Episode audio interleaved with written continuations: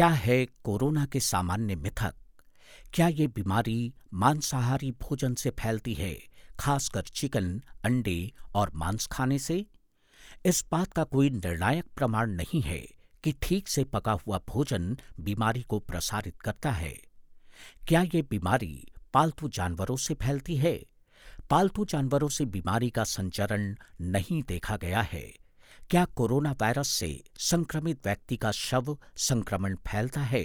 मृत व्यक्ति के शरीर से कोरोना वायरस के संक्रमण का कोई संचरण नहीं होता है।